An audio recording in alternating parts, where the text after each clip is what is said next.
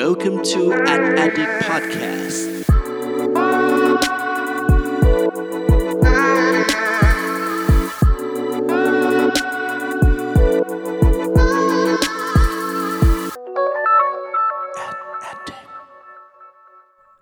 สวัสดีครับ ขอต้อนรับเข้าสู่ a d d i c t Podcast ตอนที่ 60 กับผม เพิร์ดพงปฏิภาสุขยืดครับ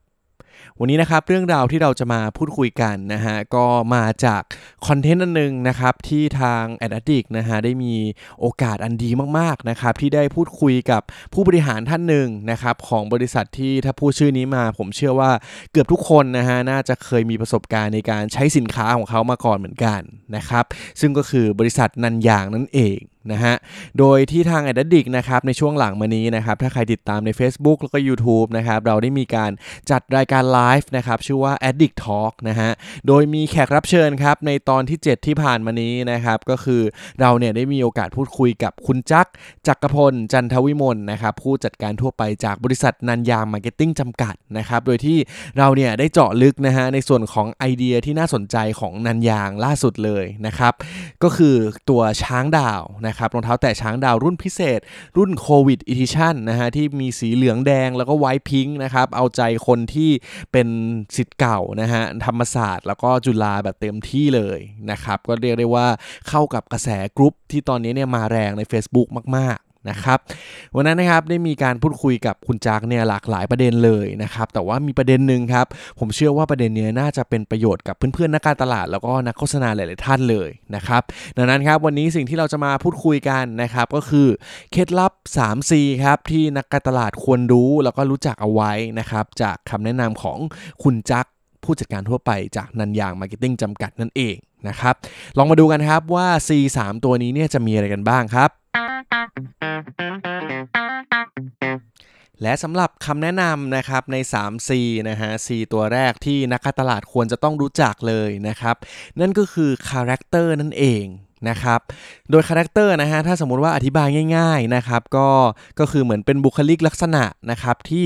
ก่อนที่เราจะทำการสื่อสารหรือการทำการตลาดใด ๆ นะครับ เราจะต้องมีการกำหนดให้ชัดเจนก่อนนะครับว่าแบรนด์ของเราเนี่ย สมมติว่าถ้าสมมติว่าให้แบรนด์เราเนี่ยเป็นคนคนหนึ่งนะครับ คนคนนั้นเนี่ยเขาจะเป็นยังไงนะครับ เขาจะเป็นเพศไหน อายุเท่าไหรมีบุคลิกลักษณะอาชีพการงานอะไรยังไงบ้างนะครับ แล้วก็ถ้าสมมติว่าเราตั้งต้นสิ่งนี้ได้นะครับในการสื่อสารอะไรต่างๆนะครับมันก็จะออกมาเป็นเหมือน mood and tone เป็นบุคลิกลักษณะเหมือนคนคนนั้นกำลังคุยกับเรานะฮะแล้วก็จะทำให้คนเนี่ยรู้สึกเฮ้ยคนเนี้ย เห็นภาพเลยนะครับว่าแบรนด์แบรนด์นี้เนี่ยเป็นยังไงนะครับ อย่างตัวอย่างที่คุณจักเล่าให้ฟังนะฮะว่าอย่างนันยางเองนะครับ ทีม branding ของนันยางนะฮะก็ได้มีการวาง character ไว้เหมือนกันนะครับว่าอย่างนันยางเนี่ยนะฮะถ้าสมมติว่าเป็นคนคนหนึ่งนะครับน่าจะเป็นเด็กผู้ชายนะครับอายุประมาณ 16 ปีนะครับกำลังเรียนอยู่มัธยมเลยนะฮะแล้วก็ถ้าเวลานั่งในห้องเรียนนะครับ เด็กคนนี้เนี่ยน่าจะนั่งอยู่หลังห้องนะครับ แล้วก็เป็นเด็กที่เกรดเฉลี่ยเนี่ยไม่น่าถึง3นะฮะเป็นคนที่อาจารย์เนี่ยอาจจะไม่ค่อยชอบเท่าไหร่นะครับแต่ว่าเพื่อนๆเนี่ยรักมากๆเลยนะครับคือพอเนี่ยพอเราอธิบายมาแบบนี้นะครับผมเชื่อว่าหลายๆคนเนี่ยก็จะนึกภาพเห็นภาพแล้วว่า เฮ้ยถ้าพูดถึงนันยางเนี่ยถ้าเป็นประมาณเนี้ยฉันนึกออกเลยว่ามีเพื่อนฉันคนหนึ่งที่มันคล้ายแบบนี้มาก นะครับดังนั้นฮะสิ่งที่เราต้องควรทำเลยนะครับตอนนี้ถ้าสมมติว่าแบรนด์ไหนนะครับที่เราพูดถึงแบรนด์นั้นมา แล้วทำให้คนเนี่ยอาจจะยังไม่เห็นภาพนะครับว่าแบรนด์นั้นเนี่ยเป็นเพศอะไร เป็นคนประมาณไหนอายุเท่าไหร่ยังไงนะครับเป็นสิ่งที่นักการตลาดอย่างพวกเราเนี่ยต้องตั้งต้นให้ได้ก่อนนะครับแล้วพอเราตั้งต้นได้แล้วนะครับทีมงานทุกคนเข้าใจตรงกันแล้วนะฮะหน้าที่ต่อไปก็คือการสื่อสารออกไปนั่นเอง ว่าเราเนี่ยจะทำยังไงให้คนที่เป็นผู้บริโภคที่เป็นลูกค้าของเรานะครับ เห็นภาพเดียวกันกับสิ่งที่เราคิดนะฮะแล้วก็จะสามารถทำให้แบรนด์ของเราเนี่ยชัดเจนแล้วก็อยู่ในใจของผู้บริโภคได้ดียิ่งขึ้นนั่นเองนะครับดังนั้นครับ C อย่างแรกครับก็คือ C character นั่นเองครับ และสำหรับ C อย่างที่2นะครับก็คือ C co-creation นั่นเอง นะฮะ ต้องบอกเลยว่า co-creation เนี่ยน่าจะเป็นสิ่งที่เราเห็นเลยนะฮะว่าเฮ้ยในช่วงหลายปีที่ผ่านมานี้เนี่ยแบรนด์หลายๆแบรนด์เนี่ยนิยมมากๆนะครับในการร่วมมือการสร้างสินค้าหรือบริการต่างๆ ที่มันแปลกใหม่แล้วก็น่าสนใจแล้วก็เป็นการเหมือนว่าเฮ้ยดึงกลุ่มเป้าหมายของแต่ละแบรนด์เนี่ยให้มีการสนใจแบรนด์ที่ร่วมมือนะครับเป็นเหมือนการแชร์กลุ่มเป้าหมายแชร์ลูกค้ากันเนี่ยมากยิ่งขึ้นอย่างชัดเจนมากๆ นะครับ ซึ่งปกติแล้วนะฮะถ้าสมมติว่าเวลาเราพูดถึงการร่วมมือกันนะฮะในแง่ของ co-creation เนี่ยแน่นอนครับ เวลาที่เราพูดแบบนี้เนี่ยก็คงจะนึกถึงการร่วมมือระหว่างแบรนด์กับแบรนด์ใช่ไหมครับ แต่ว่าจริง ๆ แล้วเนี่ยสิ่งหนึ่งนะฮะที่นิยมมากๆเลยด้วย แล้วก็อยากแนะนำนะครับให้หลาย ๆ แบรนด์เนี่ยถ้าไม่ที่ไม่เคยทำสิ่งนี้เนี่ยลองดูก็ได้นะครับคือการที่เราเนี่ยอาจจะ co-create นะครับกับคอน sumer กับผู้บริโภคกับลูกค้าของเรานี่แหละ นะครับแทนที่จะเป็นแบรนด์เรากับแบรนด์อื่นอย่างเดียวนะฮะแต่ว่าเป็นแบรนด์กับผู้บริโภคก็ได้เหมือนกันนะครับตัวอย่างเช่นครับเราน่าจะเห็นแคมเปญนี้กันมาเยอะแยะเลยนะฮะเช่นมีช่วงหนึ่งนะครับตอนนั้นเนี่ยถ้าพูดถึง สินค้าอย่างเลนะฮะมีช่วงหนึ่งครับ ถ้าใครจำได้เลยจะมีแคมเปญของเลนะครับที่ออกมานะครับแล้วก็ทำให้เราเนี่ยสามารถไปนำเสนอได้นะครับว่าอยากได้เลรสชาติใหม่เนี่ยรสอะไรนะครับหรือว่าเขามีรสชาติมาให้เลือกนะครับว่าอยากให้เปิดตัวรสชาติไหนออกมา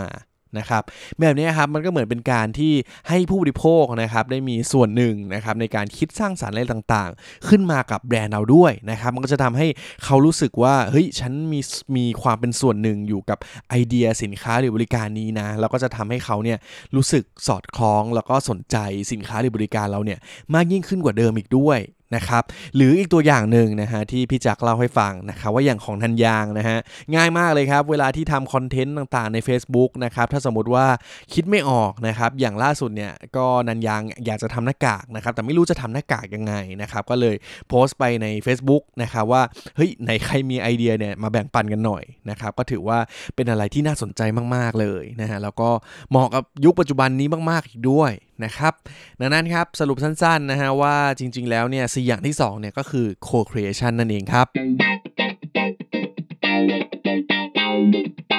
และสำหรับ C ที่ 3 นะครับ ก็เป็น C ที่ต้องบอกเลยว่าน่าสนใจมากๆนะครับ ซึ่งก็คือ C communitization นะครับโหเป็นคำที่ออกเสียงยากเหมือนกันนะฮะคือตอนแรกเนี่ยผมก็เอ๊ะอยู่ว่าเอ๊ะคำนี้คือมันมันเขียนถูกหรือเปล่านะครับแต่ว่าพอออกเสียงมาเนี่ยหลายๆคนน่าจะอ๋อมากขึ้นนะครับว่ามันก็คล้ายๆคำว่า community นั่นแหละครับแต่ว่าเป็นแบบ communitization นะฮะซึ่ง communitization เนี่ยหลายคนอาจจะงงนะครับว่าคืออะไรนะครับถ้าตามแบบหลักการของการตลาดเลยนะครับจริงๆเนี่ยเขาก็มีคำแปลว่ามันคือคำว่าชุมชนนิยมนะครับแต่ว่าว่าผมมาแนะนำให้ง่ายๆแล้วกันนะครับว่าโอเค basic เนี่ยมันคือเริ่มต้นจากคำว่า community นั่นแหละครับ แต่ว่าลองดูนะครับมันสามารถทำได้หลายแบบเหมือนกันนะครับว่าเราจะตีความสิ่งนี้เนี่ยเป็นยังไงได้นะครับตัวอย่างเช่นครับแบบหนึ่งเนี่ยอาจจะเป็นในแง่ว่าแบรนด์เราเนี่ยก็ควรจะสร้าง community นะครับสร้างกลุ่มคนที่ชื่นชอบในแบรนด์เรา ชื่นชอบในสินค้าหรือบริการต่างๆ ของเราเนี่ยเป็นเหมือนคนที่แบบว่าโอ้โห loyalty กับเรามากๆเนี่ยขึ้นมาให้ได้นะครับเพราะว่าถ้าสมมติว่าสร้าง community เหล่านี้ขึ้นมาได้แล้วเนี่ยรับรองเลยว่าเราเนี่ยจะสามารถต่อยอดอะไรได้หลากหลายมาก ๆ เลยด้วยนะครับหรือในอีกมุมหนึ่งนะครับตัวอย่างเช่น การที่เราเนี่ยอาจจะไม่ได้สร้างเองครับ แต่ว่าเราไปหาให้เจอนะครับว่า ณตอนนี้นะครับมีคอมมูนิตี้หรือว่ามีกลุ่มสังคมไหนที่เป็นกลุ่มเป้าหมายของเรา แล้วก็น่าสนใจมีโอกาสเป็นลูกค้าเราได้นะฮะแล้วก็ลองหาดูครับว่า เอ๊ะเราจะทำยังไง เราจะสร้างสรรค์สินค้าหรือบริการยังไงนะครับที่สามารถสื่อสารนะครับแล้วก็สามารถดึงดูดให้กลุ่มคนเหล่านี้เนี่ยสนใจในแบรนด์เรานะฮะแล้วก็เพิ่มโอกาสนะครับในการขายในการที่ให้เขาเนี่ยมาซื้อสินค้าหรือบริการของเรานั่นเอง นะฮะดูที่ตัวอย่างหนึ่งที่ชัดเจนมากๆเลยนะครับของนันยางแล้วก็ผมเชื่อว่าถ้าใครเนี่ยได้ติดตามข่าวสารการตลาดเนี่ยน่าจะเคยเห็นเคสนี้กันไปแน่นอนนะครับซึ่งก็คือนันยาง Red นั่นเองนะครับโดยที่ตอนนั้นเนี่ยนันยางเขาก็ออกมาประกาศนะครับว่าเฮ้ยถ้าสมมติว่าลิเวอร์พูลเนี่ยได้แชมป์มันนี้อันนี้นะครับนันยางเนี่ยเขาก็จะผลิตล็อตพิเศษขึ้นมาเลยนะครับ เป็นนันยางสีแดงล้วนๆเลยนะครับ เพื่อให้ชาวแฟนๆลิเวอร์พูลเนี่ยมาซื้อกันได้ นะครับ แล้วก็เนี่ยทำให้ชัดเจนมากๆนะครับ ว่ากลุ่ม community คนที่เป็นแฟนลิเวอร์พูลเนี่ยเฮ้ยเกิดความสนใจนันยางขึ้นมาทันใดนะครับ แทนที่จากเดิมเนี่ยห่างหายจากแบรนด์นี้ไปเป็น 10 ปีนะครับ ตอนนี้กลับมารู้สึกว่าแบรนด์นี้เนี่ยโดนใจชั้นแบบเด็ดมากๆนะครับ ดูเป็นแบรนด์ที่แบบเข้าใจชั้นสุดๆ แล้วก็ทำให้รู้สึกดีกับแบรนด์นี้มาก ๆ เลยด้วยนะครับ และนี่ก็คือ C อย่างที่ 3 นั่นเองนะครับ ก็คือ communitization นั่นเองครับ และนี่ก็คือ 3C นะครับที่เป็นคำแนะนำเบื้องต้นนะครับในการทำการตลาดในยุคปัจจุบันนี้นะฮะว่าเราเนี่ยควรจะให้ความสำคัญกับ 3C นี้ด้วย นะครับ โดยทบทวนสั้นๆนะครับว่า 3C เนี่ยมีอะไรกันบ้างนะครับ C แรกครับคือ Character นะฮะคุณเนี่ยจะต้องกำหนดให้ชัดเจนเลยนะครับว่าแบรนด์ของคุณเนี่ยถ้าสมมุติว่าเป็นคนคนหนึ่งนะครับคุณเนี่ยจะมี character แบบไหนนะครับแล้วก็อย่าลืมนะฮะทำ character นั้นในการสื่อสารในการทำสินค้าหรือบริการอะไรต่างๆเนี่ยถ่ายทอดออกมาให้ได้นะครับให้มันชัดเจนแล้วก็แตกต่างจากคู่แข่งให้ได้ด้วย นะครับและอย่างที่2ครับก็คือ C co-creation นะครับหรือว่าการร่วมมือนะครับที่ไม่จำเป็นต้องร่วมมือระหว่างแบรนด์กับแบรนด์อย่างเดียวเสมอไปนะครับแต่ว่าอาจจะเป็นการร่วมมือระหว่างแบรนด์กับคอน sumer ด้วยก็ได้นะครับก็อาจจะสามารถสร้างสารรค์อะไรใหม่ๆ แล้วก็โดนใจ แล้วก็ทำให้ผู้บริโภคเนี่ยรู้สึกผูกพันกับแบรนด์เรามากยิ่งขึ้นได้ด้วยนะครับและ C อย่างที่ 3 ครับ ก็คือ C communitization นะฮะพูดคำนี้ที่ไรเนี่ยรู้สึกยากมากเลยนะครับ community ละกันนะครับง่าย ๆเลยนะฮะว่าไม่ว่าคุณจะสร้าง community ขึ้นมาเอง เพื่อต่อยอดเนี้ยเป็นโอกาสในอนาคตนะฮะหรือว่าหากลุ่ม community ที่น่าสนใจแล้วก็มีโอกาสเป็นลูกค้าของคุณเนี่ยพยายามหาวิธีนะครับในการเข้าถึงกลุ่มเหล่านี้นะครับและแน่นอนว่ามันก็จะสามารถสร้างโอกาสให้ทางธุรกิจเราเนี่ยได้มากยิ่งขึ้นแน่นอนนะครับ และนี่คือทั้งหมดของ a d d i c t Podcast ตอนที่ 60 ในวันนี้นะครับ ซึ่งเนื้อหาในวันนี้นะครับ ก็ต้องขอบคุณอีกครั้งนะครับ ที่พี่จักนะครับ ผู้จัดการทั่วไปจากบริษัทนันยางมาร์เก็ตติ้งจำกัดนะครับ มาแบ่งปันพวกเรานะครับ แล้วก็ถ้าหากใครอยากไปย้อนไปฟังนะครับ แบบเต็มๆเนี่ยสามารถไปรับชมหรือรับฟังกันได้นะครับ เพราะว่าตอนนี้เนี่ยเรามีย้อนหลังนะฮะทั้งในส่วนของ YouTube นะครับแล้วก็ Facebook นะครับที่เราจะมีอาการบันทึกไลฟ์ทั้งหมดนะครับมาลงใน2 Channel นี้นะครับรวมถึงตอนนี้ครับล่าสุดเราก็ได้มีการเปิดเพิ่มเติมนะครับในส่วนของพอดแคสต์เช่นเดียวกันนะฮะเราจะมีการหยิบจับเสียงประกอบไลฟ์นี้นะครับมาตัดนู่นนี่นู่นนี่เล็กน้อยนะฮะเพื่อให้มันย่อยง่าย ๆมากขึ้นนะครับแล้วก็ใครเนี่ยสะดวกอยากฟังอย่างเดียวก็ลองไปฟังในพอดแคสต์ในช่องเดียวกับ The Addict อันนี้กันได้นะครับ ก็จริง ๆ แล้วเนี่ยเสริมเพิ่มเติมอีกนิดนึงฮะเนื้อหาจริง ๆ 3C ที่เราพูดกันมานี้นะครับ จริง ๆ มันก็เป็นหนึ่งในเนื้อหาพื้นฐานด้านการตลาดในยุคปัจจุบันนี่แหละนะครับ ที่ถ้าใครเคยอ่านหนังสือของ